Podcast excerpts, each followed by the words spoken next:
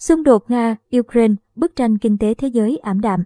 Chiến dịch quân sự của Nga tại Ukraine làm trầm trọng thêm mối đe dọa đối với kinh tế toàn cầu lẫn gây trở ngại cho các giải pháp phục hồi sau đại dịch COVID-19.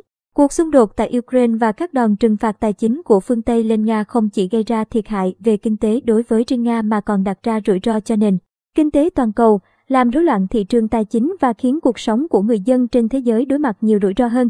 Trước khi Nga tấn công Ukraine, nền kinh tế toàn cầu đang hứng chịu một loạt áp lực gồm lạm phát tăng, gián đoạn chuỗi cung ứng và thị trường chứng khoán ảm đạm. Ông Claire Lowry, Phó Chủ tịch điều hành Viện Tài chính Quốc tế, Mỹ, cảnh báo thế giới có thể sẽ chứng kiến những hậu quả không thể đoán trước được. Theo hãng tin AP, Nga hiện là nhà cung cấp dầu mỏ, khí đốt tự nhiên, kim loại cực kỳ quan trọng và giá những mặt hàng này tăng cao hơn chắc chắn sẽ gây thiệt hại kinh tế trên toàn thế giới. Châu Âu phụ thuộc vào Nga gần 40% lượng khí đốt tự nhiên và 25% sản lượng dầu nhập khẩu. Đối với cựu lục địa, cuộc tấn công của Nga nhằm vào Ukraine có thể khiến tình trạng lạm phát diễn ra nhanh hơn và tồi tệ hơn. Phản ứng trước cuộc tấn công của Nga, Mỹ và các quốc gia phương Tây đã trừng phạt Moscow ở quy mô và mức độ nghiêm trọng chưa từng có đối với một nền kinh tế lớn. Phương Tây đã loại các ngân hàng lớn của Nga ra khỏi Hiệp hội Viễn thông Tài chính Liên ngân hàng toàn cầu SWIFT, hạn chế xuất khẩu công nghệ cao sang Nga và ngăn nước này sử dụng kho dự trữ ngoại tệ để giúp ổn định đồng rút của Nga.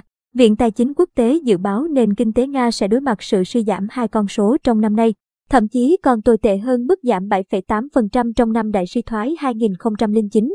Với sự phụ thuộc vào năng lượng từ Nga, nền kinh tế châu Âu đang gặp rủi ro nghiêm trọng. Giá khí đốt đã tăng 20% sau khi xung đột nổ ra tại Ukraine và sau những lần tăng trước đó. Hiện giá đã cao gần 6 lần so với mức đầu năm 2021. Cú sốc giá khí đốt đang đẩy mạnh lạm phát và làm tăng chi phí hóa đơn sinh hoạt của các hộ gia đình châu Âu. Giá khí đốt leo thang cũng khiến các doanh nghiệp như sản xuất phân bón vốn sử dụng nhiều khí đốt, cắt giảm sản lượng. Nông dân phải trả nhiều tiền hơn để duy trì hoạt động máy móc và mua phân bón. Nền kinh tế Đức vốn đã giảm 0,7% trong quý 4 năm 2021, sẽ đối mặt suy thoái nếu đà giảm kéo dài 3 tháng đầu năm 2022. Xung đột và các lệnh trừng phạt cũng sẽ gây thiệt hại cho các nước láng giềng của Nga ở Trung Á. Khi lực lượng lao động dần lão hóa, Nga chuyển sang sử dụng lao động nhập cư trẻ từ các quốc gia như Uzbekistan và Tajikistan.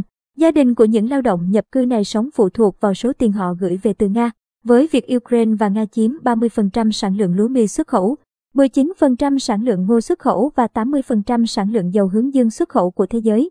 Bà Anna Nagani tại trường DH Massachusetts Amherst, Mỹ cảnh báo hậu quả là cực kỳ đáng lo ngại khi những thực phẩm đó vô cùng quan trọng đối với ăn. Nên lương thực, đặc biệt là ở những khu vực nghèo khó trên toàn cầu, nhằm ổn định thị trường năng lượng toàn cầu đang bị đe dọa và gián đoạn bởi cuộc xung đột Nga-Ukraine. Cơ quan năng lượng quốc tế IA thống nhất tung ra 60 triệu thùng dầu thô từ kho dự trữ chiến lược của các nước. Bất chấp động thái trên, Giá dầu hôm mùng 2 tháng 3 vẫn tăng dựng đứng trước lo ngại nguồn cung bị thu hẹp. Trong phiên giao dịch hôm mùng 2 tháng 3, giá dầu thô Brent có thời điểm cán mốc 111,38 USD mỗi thùng, lần đầu vượt mức 110 USD kể từ năm 2014. Trong khi giá dầu WT cũng có lúc đạt 109,73 USD mỗi thùng. Trong khi đó, thị trường chứng khoán Mỹ trong phiên giao dịch đầu tháng 3 cũng giảm mạnh. Ở bên kia bờ Đại Tây Dương, các thị trường chứng khoán châu Âu cũng không nằm ngoài xu hướng suy giảm.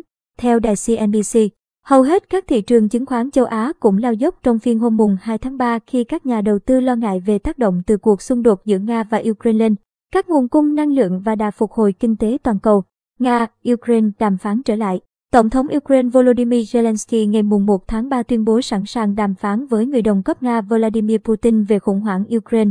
Tổng thống Zelensky đồng thời nhấn mạnh rất khó để đạt được bước tiến trong đàm phán Moscow-Kiev nếu Nga không dừng các cuộc tấn công nhằm vào các thành phố của Ukraine. Moscow và Kiev kết thúc vòng đàm phán thứ nhất ở Belarus vào ngày 28 tháng 2 mà không đạt được bất cứ bước đột phá nào. Theo đài Sputnik, vòng đàm phán thứ hai giữa Nga và Ukraine dự kiến diễn ra sớm nhất vào tối mùng 2 tháng 3.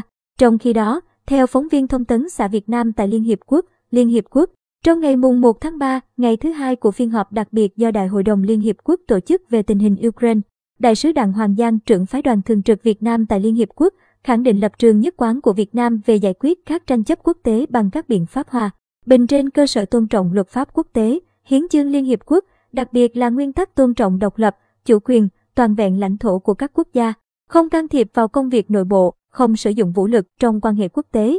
Đại sứ kêu gọi các bên kiềm chế, nối lại đối thoại và tìm kiếm giải pháp lâu dài cho các bất đồng.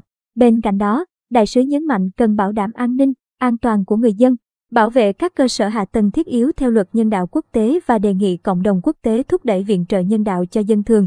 Đại sứ đề nghị các bên liên quan bảo đảm an ninh, an toàn cho các cộng đồng người nước ngoài đang sinh sống ở Ukraine, trong đó có cộng đồng người Việt Nam và tạo điều kiện thuận lợi cho việc sơ tán các công dân Việt Nam đến nơi an toàn.